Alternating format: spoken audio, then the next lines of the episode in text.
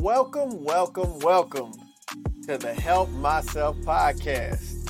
I am your host, John M. Singletary, Senior.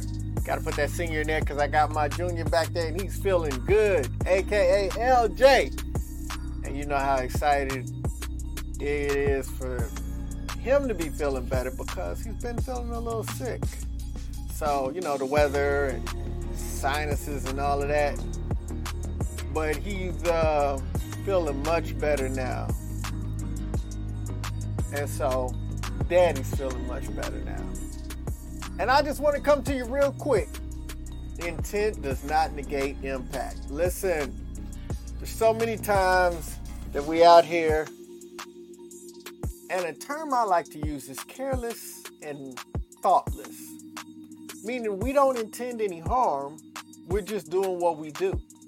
But it takes a lot more strategy because let me tell you something. They say that the road to hell is paved with good intentions.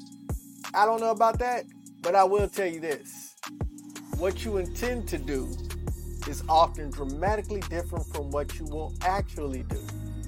And it takes a level of intentionality to transform intention into action. And most people are fine with intention.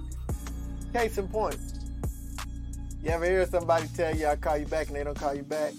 You ask them why they said they called it back if they wasn't going to do it, and they say, it's just something I said. Their intent was just to be a nice person. But the impact wasn't a good thing because they might have left you on hold because they said something and you feel like that if somebody gives their word, then they should be held to that standard. Let me tell you something. I tell people all the time your intentions don't matter. Even if you didn't intend to do wrong, the impact is still that. A drunk driver that kills a family didn't intend to, but their actions their carelessness and their thoughtfulness. So I want to ask you to be more intentional about the words you use, about what you say you're going to do, about your actions. And more importantly, I want to leave you with one of my favorite quotes from Thurgood Marshall, the first black Supreme Court justice in the history of the United States of America. When we intend to do good, we do good. When we intend to do harm, it happens. What each of us must come to realize is that our intent always comes through.